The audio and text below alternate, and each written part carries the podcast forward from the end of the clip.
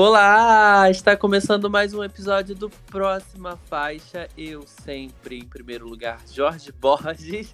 Quem está por aí hoje?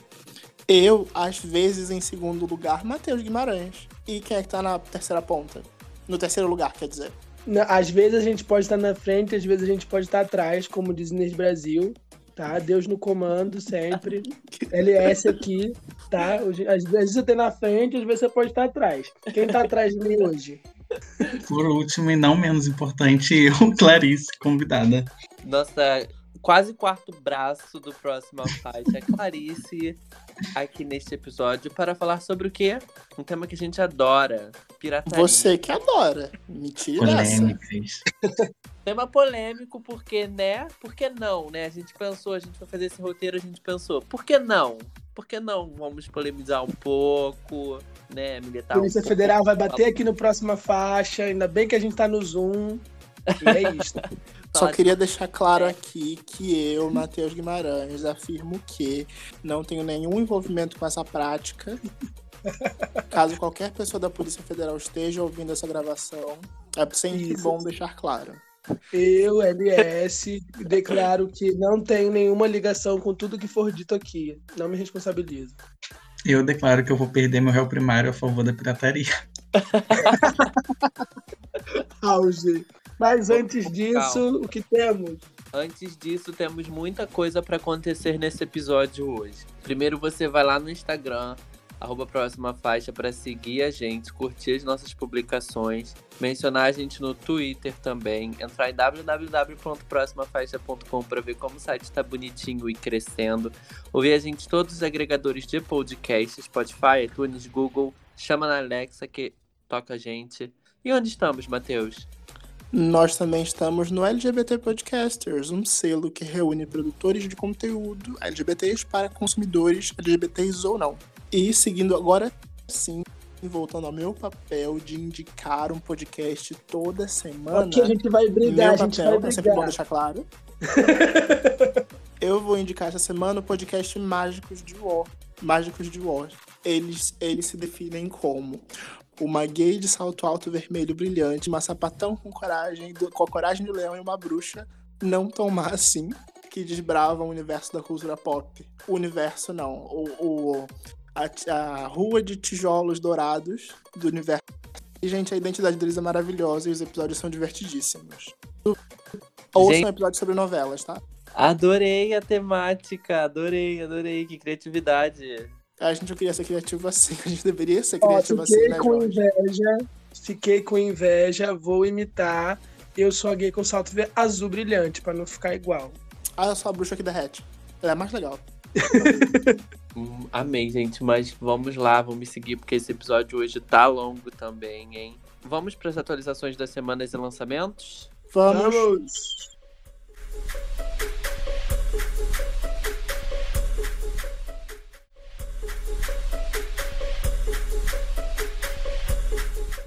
Vamos lá, gente!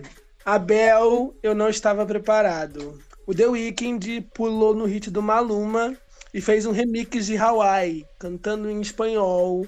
Vocês também sentiram coisa, gente? Vocês foram pegos de surpresa? Olha, eu fiquei de braços cruzados olhando o nosso imperialismo americano, esses porcos chauvinistas, capitalistas. E, de novo, gente, os Estados Unidos colocando um americano num hit, um hit global que vem, que vem da Colômbia para torná-la para tornar a música palatável para o mercado americano.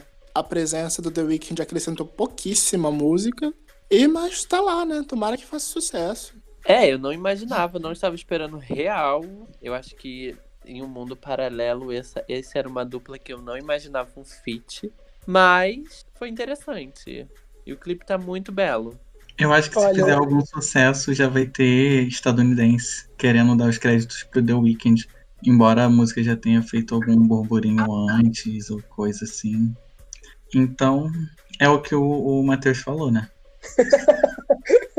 eu, eu queria dizer que eu adorei o The Weeknd falando em espanhol, cantando em espanhol. Os dois, assim, queria ter duas. É isto. E ah, o The Weeknd não acrescentou em muito, não. mas a música não acrescenta sozinha, ela não fala muita coisa. assim. Olha, se a gente for. Dava pra fazer um podcast só sobre a treta do Neymar com o Maluma por essa música. É, mas a, a música não fala muita coisa, sabe? É uma música bem, como dizer, é, farofinha, é uma farofinha reggaeton. E aí, é, né, tem a polêmicazinha que deu engajamento pra música, mas dizer que ele tirou, deixou de acrescentar numa música que já não diz tanto. Eu gostei do tempero do The Weeknd. Tá, então Eu sou vamos falar, farofa. vamos falar de farofa. Colocou coentro na, no tempero. Parabéns. Próxima faixa. Mirando mais semanas no topo da parada americana, o gente me ajuda aqui, 20K Golden. Dono do Hit Mood chamou o Justin Bieber, o J Balvin, uma galera a mais assim. Ele chamou, gente, entra aqui no estúdio, vamos gravar isso aqui. E é isso. E conseguiu, né, gente? Pegou um. Então, a música já estava em primeiro, ela é um viralzão no TikTok, né? Mais uma música aí dessa levada de TikToks, mais um episódio que a gente pode voltar. Os hits do TikTok já são outros, né? 24K Golden e Ian Dior, donos do Hit Mood. E- Isso aqui você pode falar que virou um, um, um balaio de gato. Chamou o Justin Bieber de Balvin. e aí, meu filho, só Deus sabe quem vai tirar eles do primeiro agora. Olha, isso comprova a minha teoria de que o Justin Bieber é a nova Nicki Minaj. Mas a gente vai falar mais sobre isso depois. O que está acontecendo aqui com a rainha do rap? A rainha dos feats. E do rap também.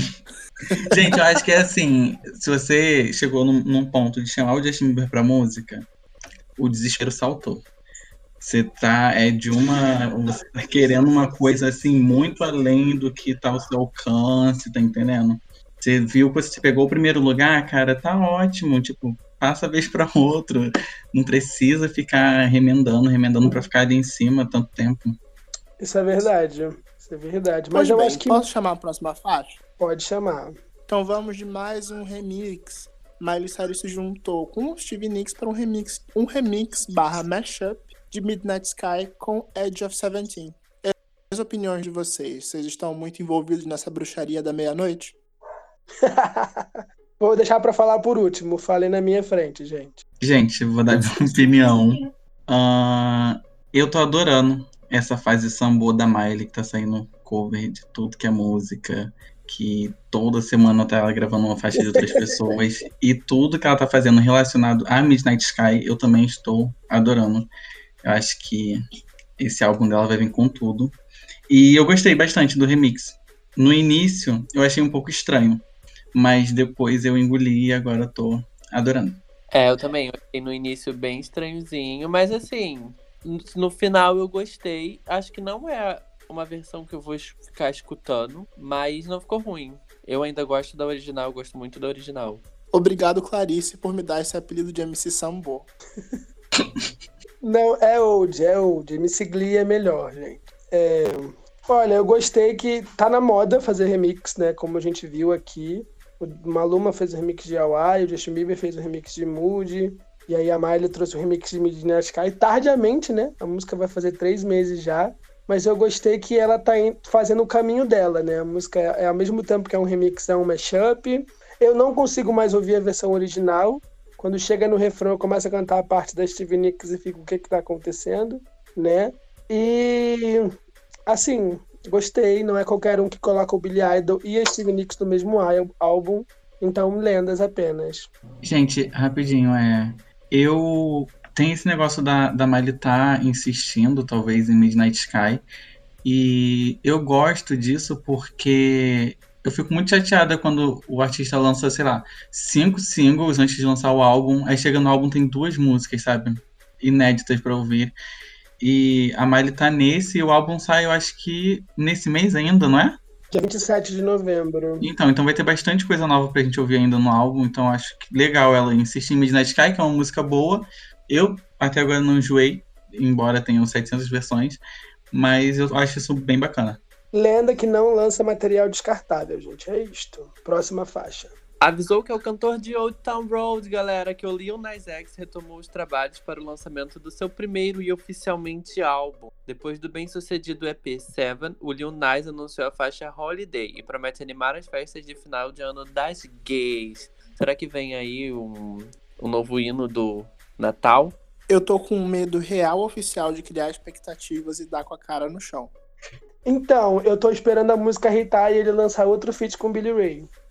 Ou sei lá, dessa vez com a Gabi Barrett, a Taylor Swift. Quem tá fazendo sucesso no country, Jorge? Fala aí. Eu digo pra você, será que agora ele finalmente vai ter o feat com a Mariah Carey? É Holiday, é Natal, estamos na época de Mariah Carey. Ia ser tudo, eu não vou mentir. Será? Eu não sei, eu tenho um pouco de medo. Eu fico, eu fico travado quando eu vejo a, o, o teaser que ele divulga, as fotos que ele divulga, que eu fico tipo, meu Deus, com o que esse menino vai trazer, pelo amor de Deus. Gente, Mas ao mesmo tempo eu chique. também fico com uma, com uma vontade de querer ver ele brilhando sozinho. Ter finalmente um hit totalmente solo. Ah, ele tem Panini. Foi um hit. Repetindo, um hit solo. Aquelas. Panini é solo, Jorge. Mas não é hit. Exatamente. Gente, o que é um hit, gente? Pelo amor de Deus. Essa Ah. discussão cabe um episódio, hein, gente? O que é um hit, não é mesmo? Sim, um hit. É isso aí. Mas Tocou em. Dubai? Tocou na Arábia Saudita? Ai, gente. Enfim, semana que vem nós falamos mais do lançamento do Lil Nas, vamos ficar atentos. Mas quem veio aí foi as meninas Little Mix. Elas lançaram Confetti, aguardado o sexto álbum de estúdio das lendas. Fizeram tudo ou não fizeram tudo? E qual é a música favorita de vocês? Ai, gente, entregaram, né? Entregaram, não sei. Eu gostei muito do álbum, mas eu sou suspeito pra falar, né? Mas eu acho que as músicas que ela tinham lançados antes, com o álbum todo, até que desceu melhor. E tem umas músicas muito boas, Glow Up, tô esperando pelo single, pode vir. Eu adorei, gente. Eu amei, eu amo as meninas. É, Sweet Melody não sai da minha cabeça. Aquele tururu fica na Não. minha cabeça. E eu fico com isso na cabeça o dia inteiro. Tá difícil viver com isso. Mas eu amei, eu acho que elas fizeram tudo. Elas sempre entregam um trabalho muito, muito, muito bom. E se elas estiverem ouvindo aqui, eu gostaria de pedir para elas me desbloquearem no Twitter.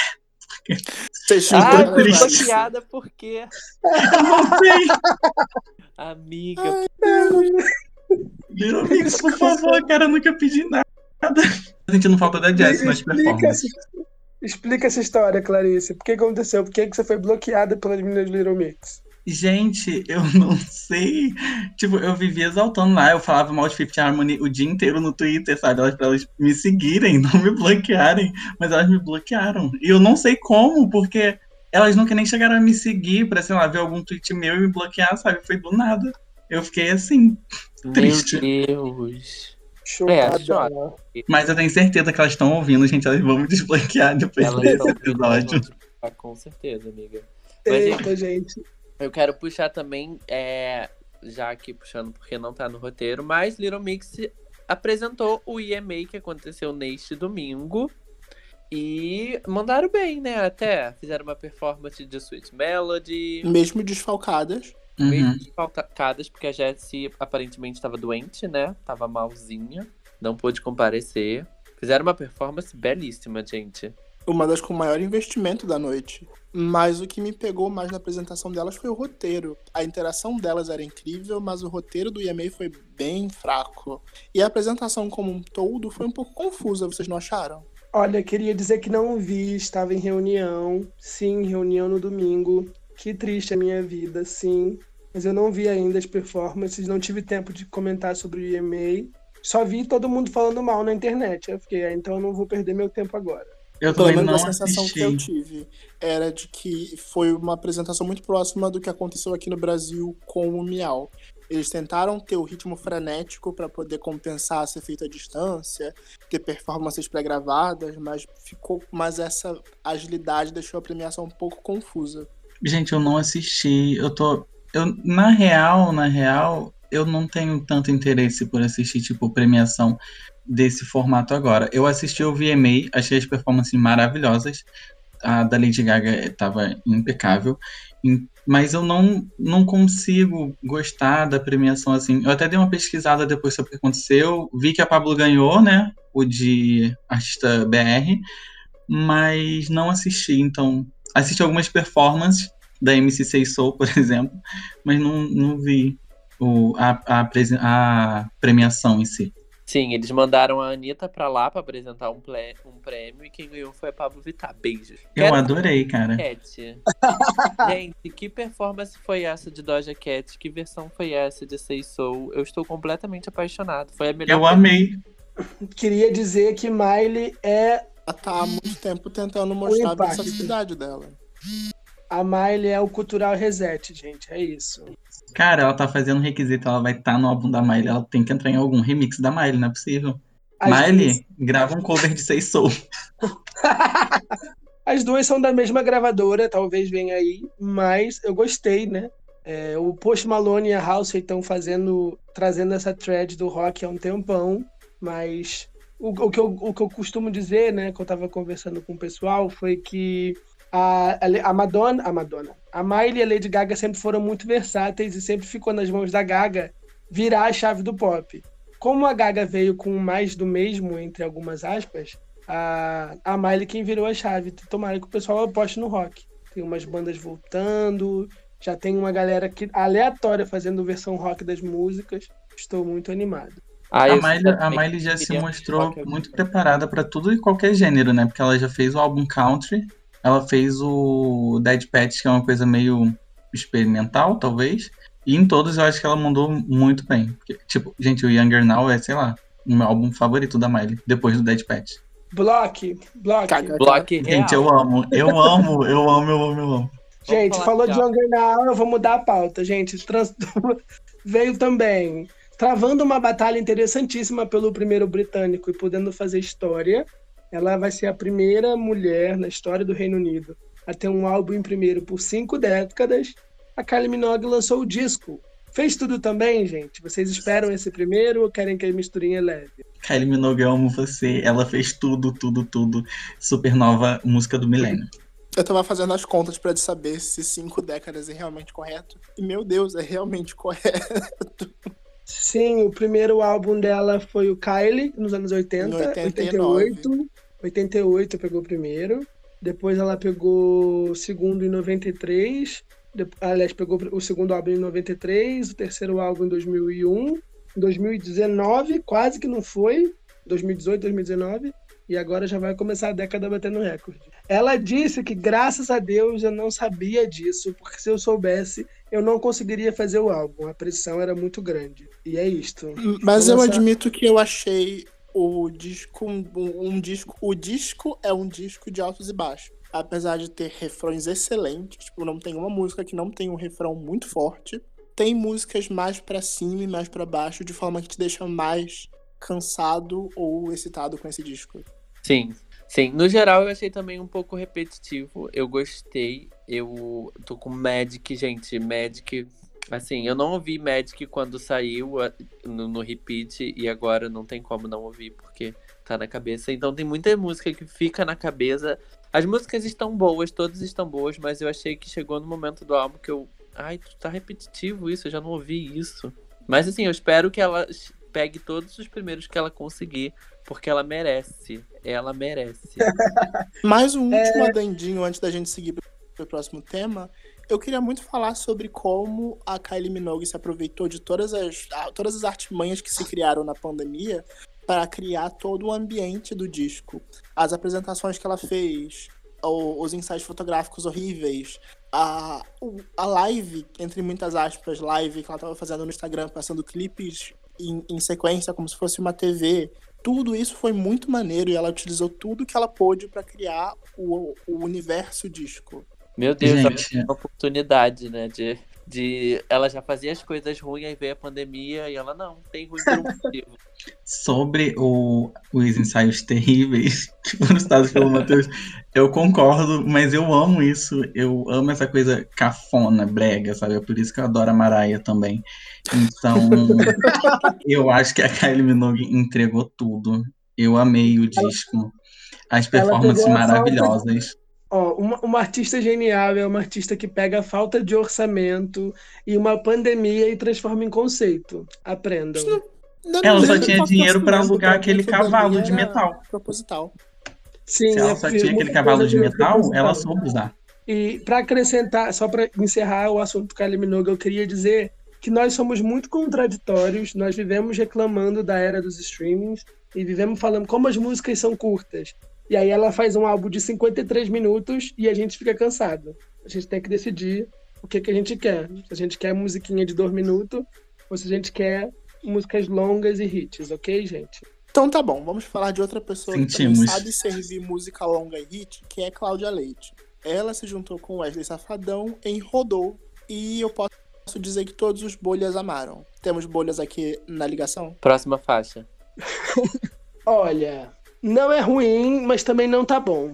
É isso que eu vou dizer. Próxima faixa. Gente, eu adorei o clipe, de verdade. Ela é bonita, né? O Wesley Safadão também é bonito, mas É a Cláudia A gente- Leite, né? é, a gente tá sentindo falta daquela música mais mais animada, vou colocar assim, mais dançante. Tem um tempo que ela não entrega um hit hit, né, que fica na nossa cabeça. Ah, Perigosinha foi um hit do carnaval, de certa forma. Enfim, é, próxima faixa. Os Detonautas, na minha opinião, arrasaram muito e lançaram Kit Gay, satirizando o governo Bolsonaro. Gente, tudo. E quem discordar é bolsominion, literalmente. Olha. Olha a língua. o climão que esse comentário gerou. Mas eu digo que o posicionamento é melhor do que a música. Olha, o clipe me deixou um pouco desconcertado, porque o vocalista tava nudez. lá, isso, tava pelado. Achei meio gore, achei meio gore, mas depois senti umas coisas, vou colocar assim. E eu gostei muito, acho que foi a primeira banda que todo, todo mundo meio que se posiciona.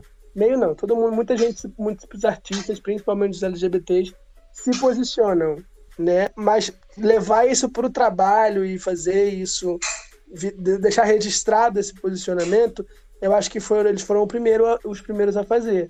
E aí acho que tem um receio da gravadora, tem um receio dos empresários. Dá, para ver que não colocaram tanto dinheiro no clipe, né, de investir nisso e saiu meio assim, né? Eu gostei que me remete a Mamonas Assassinas e Gabriel Pensador ao mesmo tempo na letra e que é um posicionamento necessário, gente na minha opinião, na época de eleição. Então ma- mandaram muito bem. Eu gostei muito. É é o posicionamento é melhor do que a música, mas não deixa de ser válida. Eu escolhi não assistir o clipe e sigo a minha vida. Vamos Eu falar tô com a minha amiga. de Glória Groove, que tá com tudo divulgando o app Affair. E ela lançou essa semana Sinal, uma baladinha maravilhosa, escrita pela Glória. E já foi lançado com clipe. O que, que é isso, gente? Vocês já estão chorando? Porque ela, ela veio com essa era pra fazer a gente chorar, né? Que música boa, né, gente? Que voz, que voz. Olha, eu queria dizer que é a que eu menos gostei até agora do projeto. É isto. E eu acho divertido que cada um de nós é, elege uma música diferente como favorita até agora. Sim.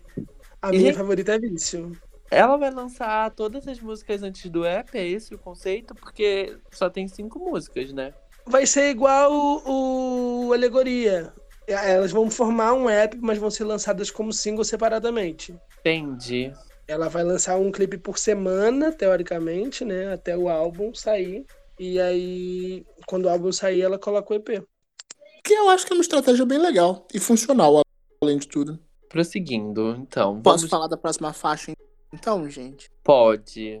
Na editoria de política do jornal Próxima Faixa, é, comentando sobre as eleições americanas. Depois de três longos dias de contagem de votos, Joe Biden foi finalmente eleito como novo presidente dos Estados Unidos. Obviamente, isso impacta todo mundo e, as- e também o mundo da música.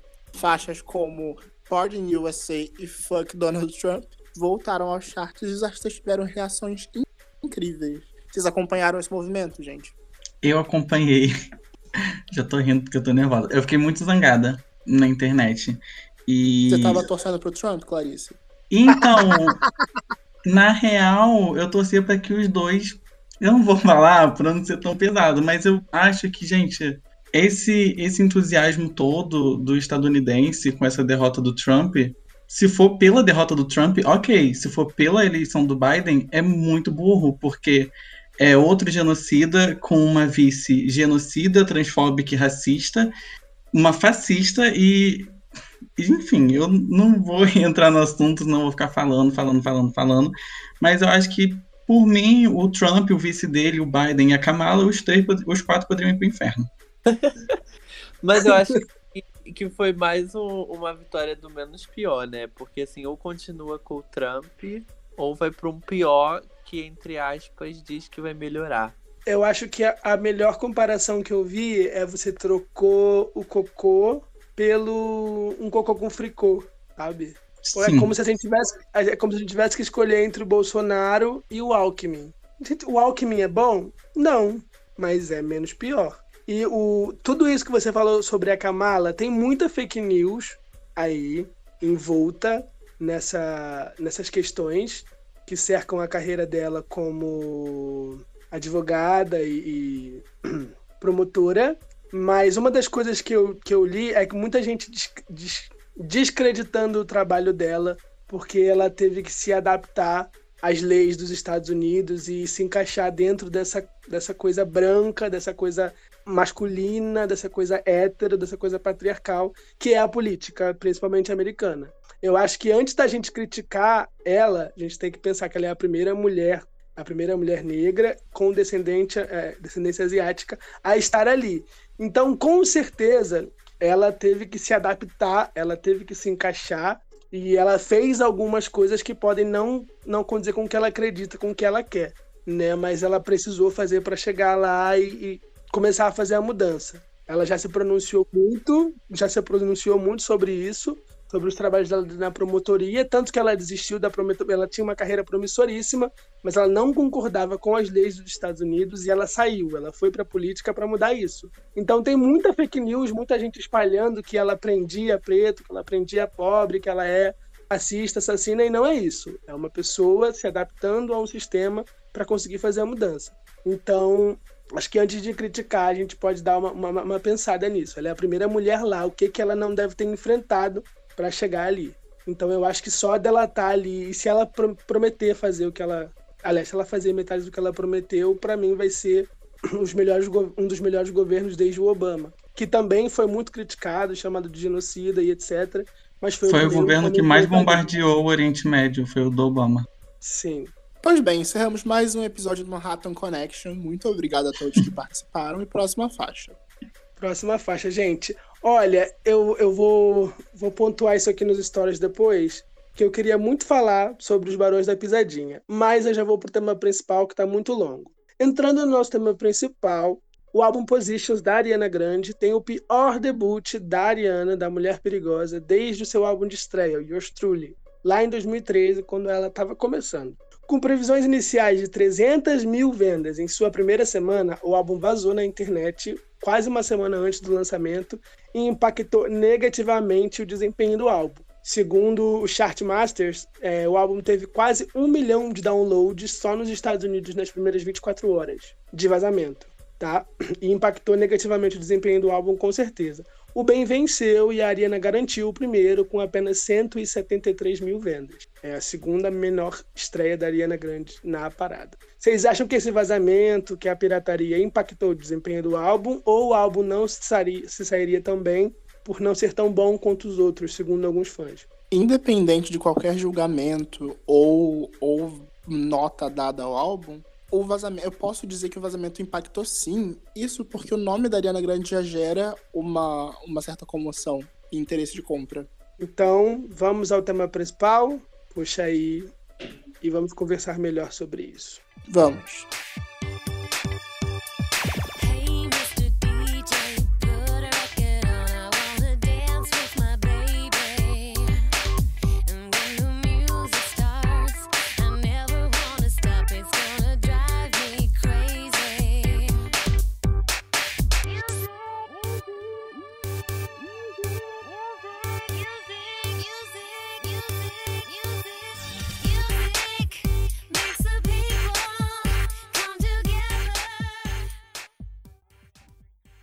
Entrando no nosso tema principal sobre pirataria na era dos streamings. Pirataria moderna é a prática de vender ou distribuir produtos e conteúdos sem expre- expressa autorização do dono, do criador ou do detentor de direitos da criação, da obra, da coisa e toda lá. A pirataria é considerada crime contra o direito autoral e a pena para este delito pode ser de até 4 anos de detenção e multa. Os principais produtos pirateados ainda são roupas e calçados de marcas, mas a indústria que mais sofre com este crime é a indústria cultural.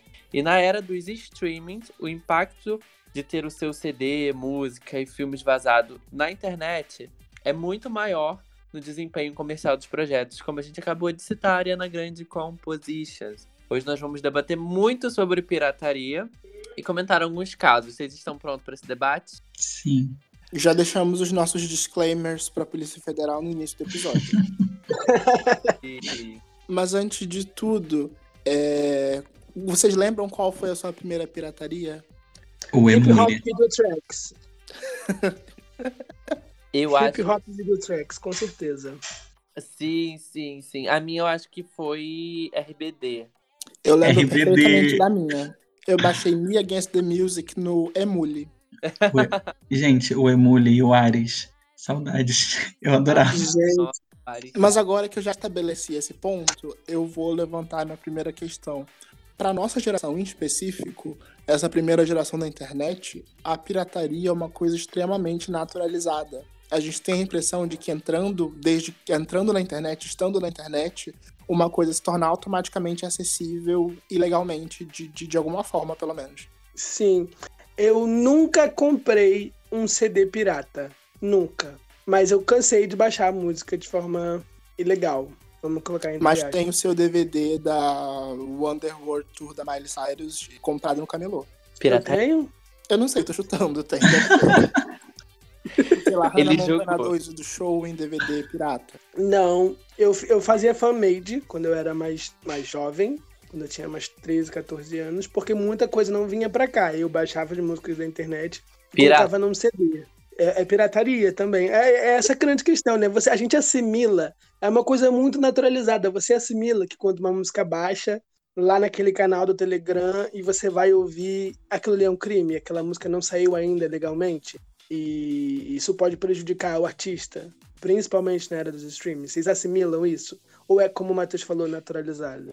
Eu acho que é muito naturalizado. Eu tava pensando sobre isso e aí eu tava tipo, ah, mas hoje em dia quase não tem pirataria, né? E aí eu fiquei tipo, cara, não. Quando eu entro num site clandestino pra ver um filme, isso é pirataria, porque eu fui muito da vibe de que quando eu era criança, meu pai comprava muito DVD na feira, sabe? Tipo, feira de rua. E hoje em dia eu quase não vejo mais isso, né? Tipo, as pessoas vendendo DVD pirata na rua e tal. Mas eu acho que isso vai muito pela queda do aparelho DVD mesmo. Pior que não, amiga. Ah, sim, também. Com certeza. Mas eu acho que é mais por causa da era mesmo. Porque você entra na internet e você encontra tudo, entendeu? Pirata, no caso. E- Uhum.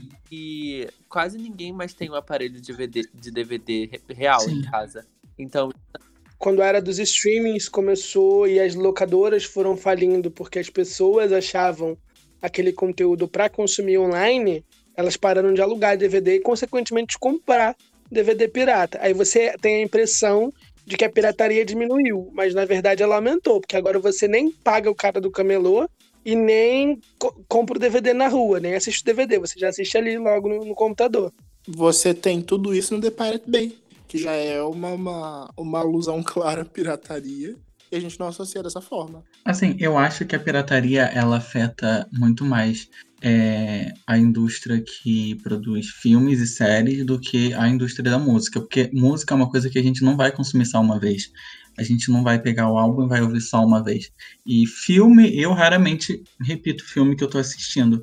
E ainda sobre a Ariana Grande, eu acho que esse álbum dela não teve o sucesso que ela esperava, porque eu eu não considero um flop, é um flop só dentro do- dos padrões dela, mas eu acho que não teve por ser, ao meu ver, ruim. As pessoas ouviram, não gostaram, e se as pessoas tivessem ouvido e gostado, com certeza é, tentariam comprar uma, uma versão física. Eu, pelo menos, sou assim e vejo algumas pessoas que são. Não, não tem como falar por, por um todo. Mas eu acho que o, o flop da Arena Grande foi mais pela qualidade do álbum do que por conta de ter vazado um dia antes, eu acho, ou uma semana, não lembro. Uma semana antes. Uhum. Mas, assim, falando sobre músicas ruins, Don't Call Me Angel, que é aquela parceria Chernobyl da Ariana com a Miley e a Lana Del Rey, é ruim. Se tivesse vazado, a música não teria feito metade dos números que fez na estreia. É sobre isso. Na, na era dos streamings, e principalmente a Ariana Grande, que é uma artista que surgiu na era dos streamings, esse consumo de música, é, o álbum foi baixado um milhão de vezes. É um milhão de streams a menos que ela tem, teoricamente. Né? Se você não tivesse ouvido Pirata vazado, você não teria voltado para ouvir, teria ladeirado, mas não teria tido a pior semana de vendas da carreira dela, sabe? É meio, é meio que sobre isso. É ruim, sim, mas a pirataria fez impactou os números. Nessa era da música quase de graça, porque apesar dela não ser de graça para o streaming, os serviços, são- sua maioria são pagos, apesar do YouTube ainda ser gratuito, a curiosidade con- conta muito e faz muita diferença. Sim. Mas já vivemos um período anterior onde a gente até questionava se alguns vazamentos eram ou não intencionais. Vocês lembram dos primeiros vazamentos de aplauso? Lembro. Vazavam trechinhos, vazavam pedaços onde a Gaga cantava de forma mais diferente. Até e muita gente suspeitava o quanto disso era intencional ou não, para que a gente tivesse um gosto ou algum um traço do que seria essa nova Lady Gaga. Eu não, eu Até que o lançamento dizer foi adiantado e para evitar um vazamento completo da música. Eu costumo dizer que a, a Lady Gaga é uma artista que sofre tanto com vazamento que a, os- a fanbase cria teorias e cria fics pra não se sentir mal com os vazamentos, né? Dizendo que ela vaza de propósito, que é marketing, que é, é, pesquisa, né? Propaganda ali pra criar o burburinho, mas não, gente, tem alguém ali dentro vazando. Stupid Love mesmo vazou um mais de um mês antes a música e ela teve que pedir no Twitter, gente, vocês podem parar, a música não saiu ainda, vamos, vamos ouvir os outros álbuns, porque as pessoas já tratavam a música como se fosse lançada. Um lançamento oficial, né? Sim, e aí a música estreou no top 5 da Billboard, sendo que podia ter sido um primeiro na carreira dela, que era muito esperada a volta dela pro pop. O, o vazamento de Stupid Love foi tão grande que chegou a tocar na Semana de Moda de Paris, antes do lançamento. A música já tava na internet e o cara fez o, o- o desfile ao som de Stupid Love. Ele foi processado, obviamente. Eu acho Mas que isso mostra o quão naturalizada é a pirataria, não só aqui no Brasil, como no resto do mundo. sobre Sim. a Gaga, é, desse lance de falarem que ela vaza de propósito e tudo mais, eu acho que um exemplo de que não foi isso que aconteceu foi. É... Ai meu Deus, a música do Cromática, a melhorzinha. A última música. Child É, Above, que é do. É Babylon. Ah, Babylon. que vazou é, vazou uma parte, se eu não me engano, um instrumental e começou a viralizar no TikTok, com o pessoal fazendo uns vídeos fingindo que estava andando e depois começava a desfilar. E quando a música saiu, era completamente diferente daquilo. E as pessoas começaram a falar que preferiam a versão anterior.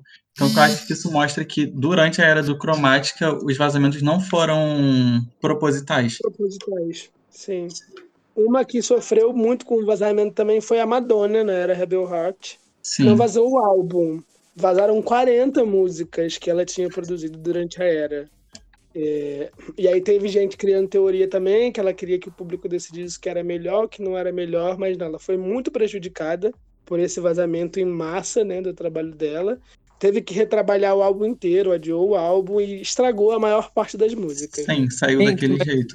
Mas como uma pessoa, sei lá, cara, consegue deixar alguém vazar so- 40 músicas, sabe? Tipo, isso também é algo que a gente tem que debater. Como esses artistas têm guardado essas músicas e que pessoas que eles estão confiando pra esse trabalho. Porque vazar 40 músicas, gente, não é, sei lá, não é normal, sabe? Tipo, não é ok também. Porque aí, ok, tá, a pirataria acontece. Mas tem alguém mexendo nisso, né? E aí, 40 músicas. Um artista que sabe que o seu material já é vazado, isso não deveria acontecer, né? Mas assim, o artista que já tem o seu material que já é vazado, ele tem que duplicar, triplicar o, o- ele vai guardar o seu material, sabe? Tipo, vai. Os cuidados, né? Estamos Eu acho que a Madonna não esperava, por ser mais antiga, talvez ela não, não entendesse que existia um interesse tão grande pelas músicas dela dessa forma, sabe? A Ariana Grande era uma pessoa que deveria tomar muito cuidado com isso, porque os fãs dela são jovens e eu acho que existe já um, um- histórico de, de vazamento. A Madonna, eu não lembro dela ter lidado com isso antes do, desse álbum. Nossa, e também são equipes que vocês são, muito preparados, despreparadas. Vocês são muito etaristas. Na verdade, a Madonna Você- e o Metallica foram um dos primeiros a reclamarem e entrarem publicamente contra os vazamentos. Não necessariamente os vazamentos, mas o compartilhamento ilegal de música. Eles foram. Eles entraram com uma ação oficialmente contra o Napster. Que era o irmão mais novo, o irmão mais velho do, do Kazaa, que a gente citou há pouco tempo, e do Emule. Inclusive, Music, da Madonna, de 2000, chegou a vazar na internet. Esse vazamento de música eu não tava sabendo. Você que a gente não estava nascida ainda, Clarice. A se- É, você que é mais fã da Madonna, é, ela já passou por isso, falou que ela passou por isso algumas vezes. Como que a fanbase lida com isso, com esses vazamentos e com essa adaptação, né, pra era dos streamings? Então, a fanbase consome, mas a fanbase da Madonna tem esse, de fato, uma, um diferencial de consumir muito mais o, o álbum físico. Se tem muito mais a compra de álbum físico, de edição especial, se tem um gasto maior de grana envolvido. Foi, é o que tá acontecendo na briga, entre aspas, muitas aspas, pelo primeiro lugar no Reino Unido agora. Que eu vi alguns fãs do Little Mix é, dizendo que não acreditavam que a Kylie poderia pegar o primeiro lugar porque o álbum das Little Mix é, tava, tinha muito mais stream. Só que o público da, da Kylie, eles são mais do, do- da cópia física, assim como o público da Madonna, né? Sim, a Kylie tá vendendo, tipo, 200% a mais do que o Little Mix em vendas físicas. E as vendas físicas ainda contam muito mais. Contam mais, não contam? Sim, ela tá vendendo LP como se fosse água. É. Tá na moda agora, né, o LP. É, E tá caro, gente, tá tão caro. Tá, gente, eu tava numa loja, acho que era numa livraria, e eu vi o disco, o vinil da Florence, do How Big, How Blue, que é razoavelmente antigo já. E, gente, eu não sei por que que tava desse jeito, mas quando eu fui passar na máquina, tava custando 600 e poucos reais. meu Deus! Eu fiquei embasbacada com aquilo e nunca mais quis encostar num vinil na minha vida. Ai, Vai que quebra, né, e tem que pagar. Pois é. É, vamos lá. É, muito se diz que a era dos streamings democratizou o acesso à música. Mesmo a gente aqui já pontuando várias vezes que isso aumentou a pirataria. Vocês concordam com isso? Que democratizou, as pessoas têm acesso mais fácil no YouTube, no Spotify. A venda de CDs ela diminuiu de forma geral, tanto pirata quanto CDs de coisas. Você acha que os streamings é, realmente democratizaram o acesso à música ou ela, quem é artista independente, quem é artista pequeno, sofre mais com ela? Ele facilitou o consumo. Se a gente considerar como modelo anterior o, o iTunes, né? Que a gente comprava, entre muitas aspas, duvido que algum de nós aqui comprava, mas comprava a música por alguns centavos, por dois reais, e o, o lucro vinha disso. Aqui a gente tem o consumo através de um pagamento ou assistindo anúncios. Você tem mais pessoas que não poderiam comprar essa música, agora podem estar consumindo legalmente e pagando através desses anúncios. Pra mim é uma coisa muito, muito mais simples e muito melhor, muito mais rentável, talvez. Eu também acho. Mas, por outro lado, você reduz o lucro de quem tá consumindo, de quem tá produzindo. Por mais que você possa pagar mais vezes, ouvindo mais vezes, ouvindo anúncios mais vezes, o valor que o artista recebe desse anúncio é muito pequeno, como a gente já viu alguns episódios atrás. Sim, eu tenho um amigo que ele já participou aqui do programa, o Matt Pereira, ele é artista independente. A música dele, depois de ter você, tem mais de 10 mil visualizações no YouTube e 11 mil reproduções no, no Spotify. Sabe quanto que ele ganhou com 20 mil reproduções? A música foi tocada 20 mil vezes? 20 10 reais. reais. 10 reais. Gente, Porque foi em dólar. Na verdade, foram um dólar e alguma coisa. Ou seja, é bem difícil. E ainda tem os amigos que baixam a música e não escutam no Spotify, escutam no celular. E aí? Mas assim. Voltando aqui para o exemplo que foi dado pelo Matheus do iTunes, que a gente comprava música, eu acho que quando a música era paga dessa forma, o artista recebia naquele momento, que a música alguém comprou e ele recebia o lucro por aquela compra e não por cada vez que foi que a música foi ouvida. E hoje a gente ouvindo a música sem parar, eu acredito que a longo prazo o lucro deva ser maior. E com um artista independente, tem que ver também se vai gerar esse interesse a ponto de fazer a pessoa querer comprar uma música específica. Porque eu não tô querendo desmerecer nem nada, não sei se vai parecer isso e peço perdão se parecer, mas existem pessoas que não compram, não compravam, pelo menos, uma música da Madonna, da Lady Gaga, por ser paga, e imagina se vai comprar a música de um artista independente, que a pessoa só vai ficar esperando vazar mesmo para poder ouvir de forma ilegal. Aqui no Brasil, onde o iTunes. O iTunes só chegou mesmo aqui no Brasil pagando em reais faz, sei lá, seis anos, sete anos. Não tem tanto tempo assim. Mas em outros países em que. Pode ter, pegando até mesmo os Estados Unidos como exemplo, até surgiram hits indies nessa era do iTunes. A gente tem até o Cansei de Ser Sexy, coisas aqui do Brasil que estouraram lá fora dessa forma. Mas sobre a rentabilidade de fato. São, é outra forma de se, recons- de se dar esse dinheiro. Mas acredito que o, o valor retornado Uhum. é ainda maior no, no download. No download. O Cansei de Ser Sexy foi basicamente pioneiro na pirataria. Porque eu lembro que. Eu não lembro se foi no primeiro ou no segundo disco. Acredito que tenha sido no segundo. Eles lançaram o álbum e davam junto um CD virgem. para você é, gravar o álbum em cima do CD virgem e dar de presente, talvez, para algum amigo. Então, Nossa, eles, acredit... Deus, eu eles tinham. Eles tinham uma. O sucesso deles ia mais pela divulgação que eu lembro que grande parte foi quando é, Me Like a Rock tocou numa propaganda do iTunes. Então era muito mais pela coisa do stream na época, que era no YouTube e na Vivo também, do que na venda de álbuns. Então, para eles, essa divulgação de você comprar o álbum, ouvir, é, gravar num, num CD virgem que eles mesmos estavam dando e distribuir para alguém, essa divulgação meio que boca a boca, para eles fazia mais sentido na, naquela época. É, o que muita gente se diz é que na era dos streamings o que dá dinheiro é o show. Show sempre deu muito mais dinheiro. O cara faz um milhão ali de lucro numa noite. Né? Mas na era dos streamings isso ficou ainda maior. Isso ainda ficou ainda mais impactante, porque poucas são a Taylor Swift e a Adele. E sei lá, algumas bandas de rock, Metallica, U2, que vendem álbuns ainda, fazem um, um bom amontoado com venda de álbuns.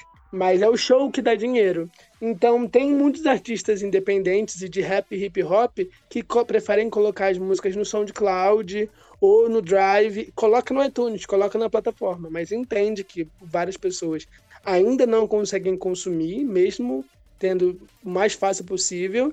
E aí, porque é mais importante que a pessoa ouça a sua música e vá para o seu show, né, conhecendo o seu trabalho. Então, muita gente investe no, mais no YouTube do que nas plataformas para ir no seu show e, e você ganhar o dinheiro de alguma forma.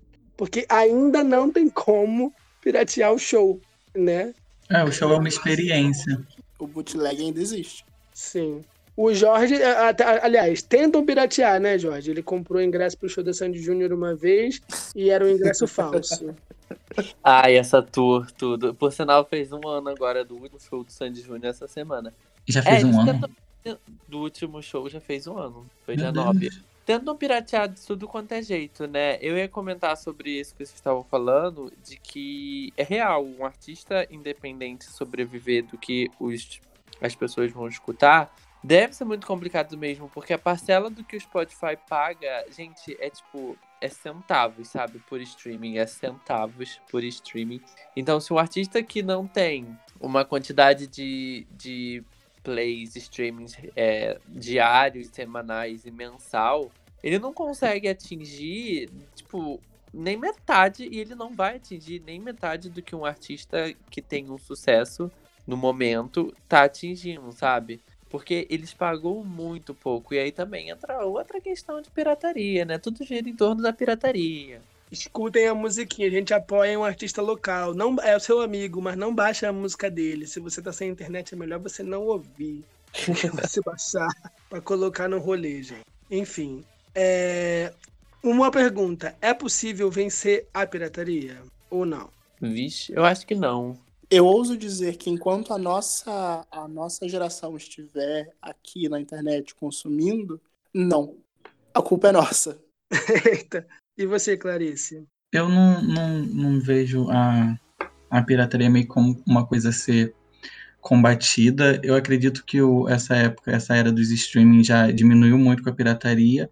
Acho que a tendência é, num futuro não tão distante, é ter o fim da, da, da pirataria. porque a maioria das coisas, por- exemplo, que eu consumo que não são de forma legal, vai muito pelo preço. É, o que dá para eu pagar, eu pago para ouvir online, é, um aplicativo de música ou um aplicativo de, de vídeo, de filme, essas coisas. Mas eu acho que a gente tem que as empresas também têm que pensar na situação atual, não é só a gente em consumir o produto, não é como se nós fôssemos os, os únicos culpados.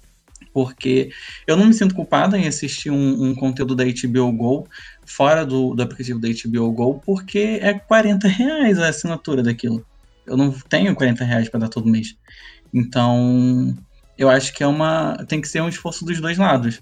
Não só do nosso, em consumir o conteúdo ou procurar vias legais para consumir aquele conteúdo, tanto quanto do outro lado. Entender Sim. a situação que a gente está e mexer, alterar o preço.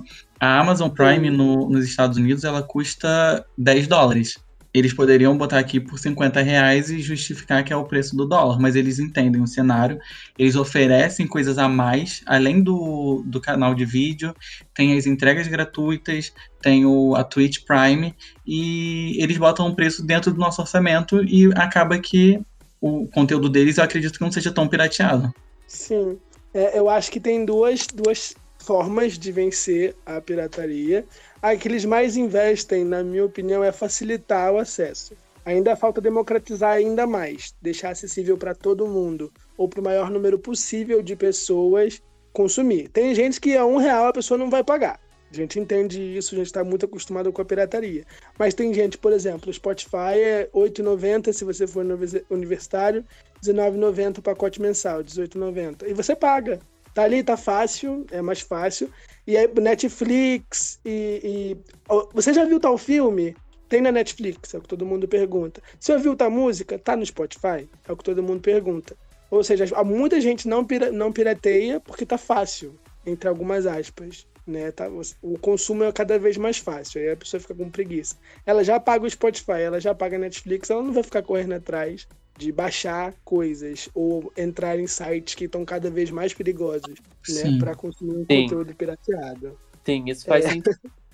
Eu acho que a pirataria, assim, eu acredito que começou muito mais por isso mesmo que vocês estão falando, né? Porque por questões sociais mesmo, sabe, gente? Porque assim, por exemplo, o meu pai, ele comprava muito filme, ele comprava muito filme quando eu era criança pra mim ver, porque a gente não, não ia muito em cinema, né, e tal. E os filmes eram caros, os DVDs eram caros. Então a maneira mais fácil, de, sei lá, de eu ver os filmes era ele comprando, sei lá, o DVD lá na feirinha um real. Hoje em dia a gente já não precisa mais fazer isso, porque, né, tudo bem, a gente já melhorou um pouquinho, não demais, mas a gente paga Netflix, então eu já não sinto mais vontade de baixar filme, nem de ouvir música. Quando vaza lançamento de música, eu fico, ai, vai cair no Spotify sexta-feira. Ai, vai cair no Spotify semana que vem. Então eu tenho muita preguiça já de baixar música, de ver filme fora, fora de real, de Netflix, de Prime. Mas aí também acaba tendo muita coisa, muitas, muitas plataformas pra gente assistir. E muitas plataformas pra pagar e caras, que aí, de um jeito ou de outra, a pessoa também acaba ba- é, indo pela pirataria, pirataria, entende? Porque, por exemplo, você paga Netflix, que já é 30 reais, 40 reais, eu acho que já tá Netflix. E aí você paga isso, você paga aquilo outro. E aí vem uma nova plataforma agora, que é a Disney Plus. Aí você vai querer pagar a Disney Plus. E aí, sei lá, você vai correr a, a assistir o filme num, num, num site clandestino, porque você já não aguenta mais pagar plataforma, pagar outra plataforma para você assistir os filmes que você quer quando entrar ali no site. É muito mais rápido e fácil. Mas quando, a gente- quando eu falo de democratização, é que, por exemplo, no auge do Harry Potter, quando o CD, DVD saiu, era 100 reais um DVD, um filme do Harry Potter para você comprar nas lojas americanas. Agora, com 100 reais, você tem toda a Netflix, toda a HBO, toda a Amazon Prime e o Spotify. Então, democratizou o acesso, mas ainda fica pesado para algumas pessoas. Sim. Eu vou, eu vou usar um gancho que você falou sobre um monte de plataformas, pra gente já começar a comentar sobre os casos. Vocês já viram no roteiro, né? Eu ia perguntar, mas vocês já viram.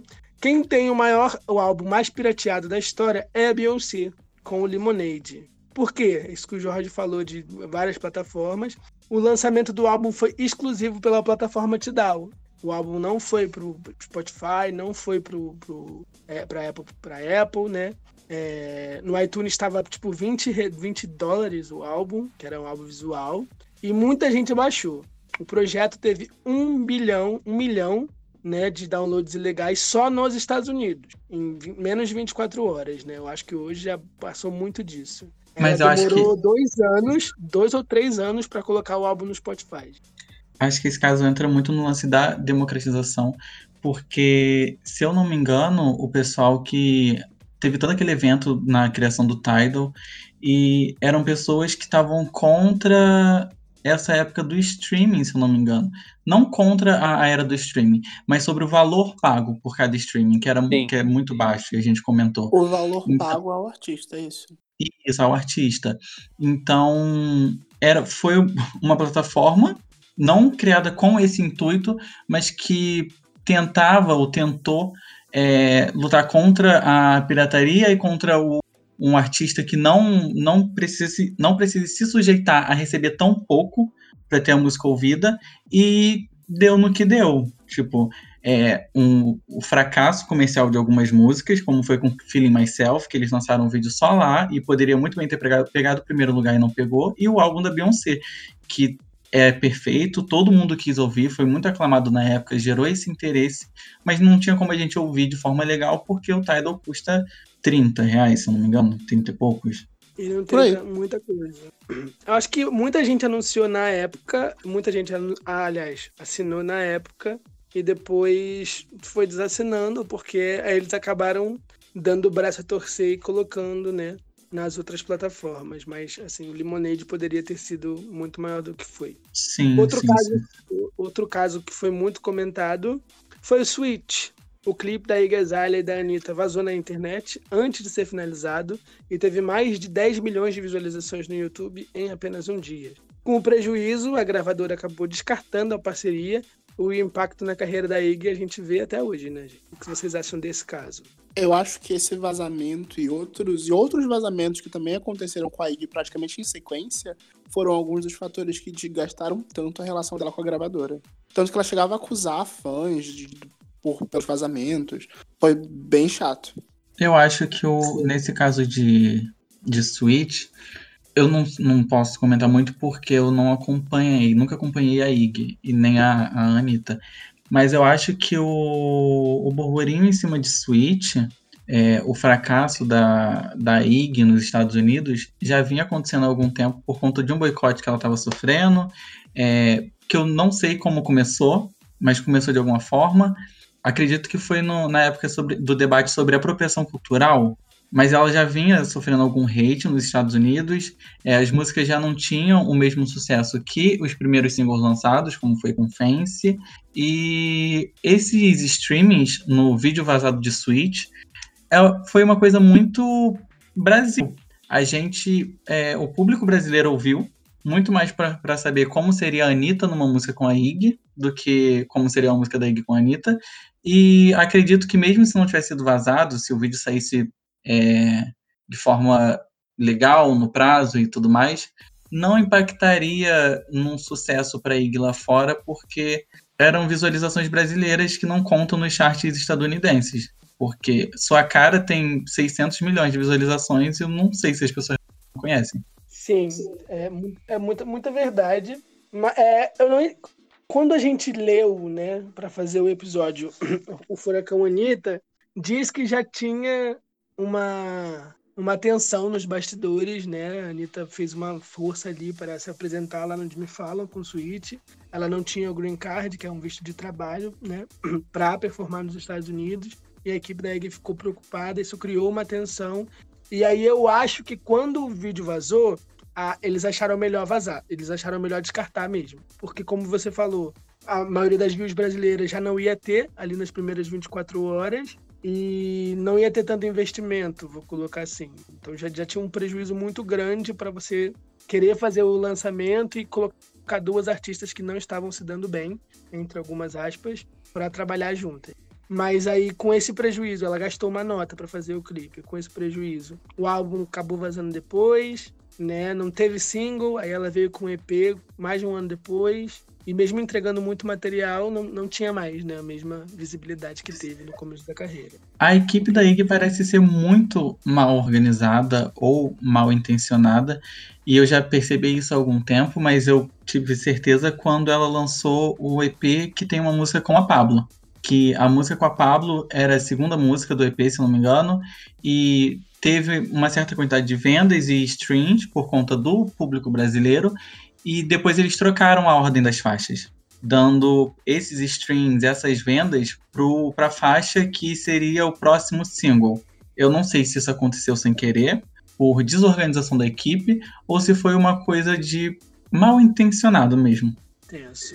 Complicado. É, último, último caso, o Futuro Nostalgia, segundo álbum da Dua Lipa, vazou após a cantora anunciar que precisaria de ao lançamento. Isso foi esse ano, no meio da pandemia de coronavírus. Vazaram o álbum inteirinho depois que ela falar que ia adiar. A equipe precisou reformular toda a estratégia e lançar o disco, né, do mesmo jeito, para não ter tanto prejuízo. O resultado foi um debut no top 5 dos Estados Unidos, mesmo com o maior hit feminino do ano. Vocês acompanharam esse caso? Eu acho que todos nós fomos obrigados a acompanhar, né? Porque no meio da pandemia era, o- era o acontecimento do momento. Sim. Vocês acham que ela sofreu com, a- com esse vazamento? Pois o sofrimento dela foi visível. A gente viu as lives em que ela tava mal falando sobre isso. Ai, Se o álbum não tivesse vazado, é, se as pessoas não consumissem, tivessem consumido tanto o álbum antes dele sair, vocês acham que eles tinham se saído melhor, igual a Ariana Grande, ou a, a Dua Lipa teve uma estratégia diferente de lançar vários singles e aí ela se daria bem de qualquer jeito, como deu? Eu já não via a Dua Lipa pegando o primeiro lugar com aquele álbum, porque quem pegou o prime- primeiro lugar naquela semana, vocês sabem? Vocês lembram? Foi Eu acho teu que- não foi? Foi The Weeknd. Ele ficou algumas semanas em primeiro com o After Hours. Então, é um, era um álbum que tava com um nome e um hype grande em cima dele. Eu acho, acho que a Dua Lipa já não pegaria primeiro, mas acredito que tenha sim impactado nos números, é, com certeza. E eu acompanhei essa, esse vazamento desse álbum, eu ouvi e eu achei o álbum perfeito, tanto que depois eu ouvi mais trocentas vezes no, no aplicativo de streaming. E achei a, a estreia boa até. Foi, é, ficou, ela ficou atrás do After Hours, do Five Seconds of Summer e do Lewis Vert. Eu acho que não só comprometeu a- o resultado do álbum, como provavelmente comprometeu a divulgação que a gente tanto gosta de como foi feita. Imagina se o Future Nostalgia fosse ser lançado agora, ou algum, algum momento um pouco mais posterior de pandemia, onde ela tivesse mais possibilidades de trabalho, onde ela pudesse explorar o álbum de outra forma. Provavelmente os singles seriam outros, a ordem seriam outros, os clipes seriam outros. E talvez a, a Dua Lipa teria muito mais espaço para criar o universo, como a gente estava comentando nas notícias sobre a forma como a Kylie fez isso. Quem sabe a gente não tivesse muito mais o Future Nostalgia se ele não tivesse vazado. Sim. Quem sabe o verdade. disco de remix que, com, a, com a Blessed Madonna que vocês odeiam tanto, nem existissem se isso acontecesse. É muita verdade. Gente, para encerrar agora, vocês têm algum caso que não está aqui? Vocês conhecem algum caso emblemático de pirataria? O Matheus falou sobre a Madonna e o Metallica se vindo a público, né, e entrando com ações contra sites que divulgavam conteúdo ilegalmente. E eu vou falar da Miley, que teve o X, o X Miley Cyrus todo vazado, e aí ela teve que refazer o álbum. Não sabemos se vai ter músicas vazadas no álbum ainda, mas foi, deu tudo errado na, na era X Coming, né? Ela se divorciou, o estoque foi cancelado, ela teve problema na voz e o álbum vazou todinho. Mas o álbum tá vindo aí com conteúdo vazado ou não, né? Espero que seja bom e as pessoas deem streaming. Eu espero que venha com Bad Karma. Eu espero que não. Vocês conhecem algum outro caso de- emblemático assim de, de- de conteúdo vazado ou de pirataria? O álbum que vocês mais viam vendendo nas feirinhas, etc. Um caso que eu queria levantar aqui, gente, é o vazamento do 111 da Pablo Vittar. Eu vejo poucos vazamentos grandes nacionais. E ali a gente viu como ele impactou o lançamento e a estratégia que a Pablo estava preparando. Ela já até comentou sobre Salvar, né? Que seria com a Caliutes, mas com o vazamento eles tiveram que adi- adiantar a- o lançamento do álbum e não deu tempo de finalizar a música com o verso que a Kylie tava pra mandar pra ela. Sim, eu acho que aconteceu uma coisa muito parecida com o que aconteceu com a Ig, com a Ig não, com a Dua, né? Com a Pablo. Aconteceu a mesma coisa que aconteceu com a Pablo, aconteceu com a Dua, de precisar adiar o álbum por conta do, da pandemia, de tudo que tá acontecendo, e aí vazar e se, se demorar muito para lançar, o prejuízo é cada vez maior, né? Mas vocês viram algum prejuízo nesse vazamento do álbum da Pablo? Na, na era da, do 111? Ah, ela queria produzir um clipe pra Lovezinho e ela não tinha como fazer isso na pandemia. Uhum. Ela tinha o remix que parece que foi cancelado, o remix Escolher o Mix que ela, que ela ia fazer. Ela chegou a dar spoiler no clipe de Rajadão e tava animada, e aí parece que não vem mais, porque, né? Eu acho que desde que os planos do artista sejam alterados por um vazamento, já é um prejuízo. Sim. Eu acho que o hip hop video tracks, né, que é uma coisa que é muito emblemática na infância da, dos- do- de toda a geração Z, de todo mundo que nasceu ali nos anos 2000, é, marcou muito a carreira de, desses artistas, porque foi uma pirataria que é, é emblemática, né, ju- juntavam vários clipes e várias músicas num mesmo pacote e a gente comprava. E aí são músicas que na nossa cabeça fizeram muito sucesso, mas se você parar para ver os números deles, não foram tão grandes, que grande parte do consumo foi ilegalmente. A Ciara, a Jordan Sparks, é, a Alicia Keys e, etc- e outros artistas. O Usher, onde que eles estão agora, sabe? Como é que eles estão, são tão vivos na memória afetiva da galera dos anos 2000? A gente ouvia tanto, todo mundo tinha um DVD com uma música deles em casa, e eles não estão aí até hoje, sabe? Nossa, nem fala, né? Esse tipo de coisa que a gente não pega tanto pelo impacto da, da pirataria. A gente tá olhando muito mais pra venda e não tanto pelo impacto no artista, na imagem, né? Sim, com certeza. É, eu acho que é isso. Vocês têm algum outro caso, alguma coisa que vocês gostariam de comentar? Não consumam conteúdo pirata, meninos. Ouçam a próxima faixa nas plataformas. Será que a gente é pirateado? Alguém pode, alguém pode baixar do nosso servidor e compartilhar em outro servidor. Eita. Eita. Bem, o processo vem, então é melhor pra gente. Já pesquisa a próxima faixa no, no Google e vamos atrás disso. Mas a dica que eu dou Deus. vocês é, se você não tem dinheiro pra pagar um Spotify, pra pagar um, um Deezer, um Tidal, ouve no YouTube. Ouve no YouTube, apoie os artistas que você gosta. Né? A gente pensa que não, mas atrapalha muito o desempenho comercial deles. E aí a gente pensa, por que, que aquele álbum que eu gosto tanto não teve mais clipes? Por que, que aquele álbum, aquele artista que eu gosto tanto, não vem fazer um show aqui no Brasil? Né? Tudo isso é, é- conta, né? É, por mais que o sucesso cultural, o impacto cultural esteja ali, porque as pessoas estão consumindo de uma forma ou de outra, é, a gravadora não vê isso e, consequentemente, não investe.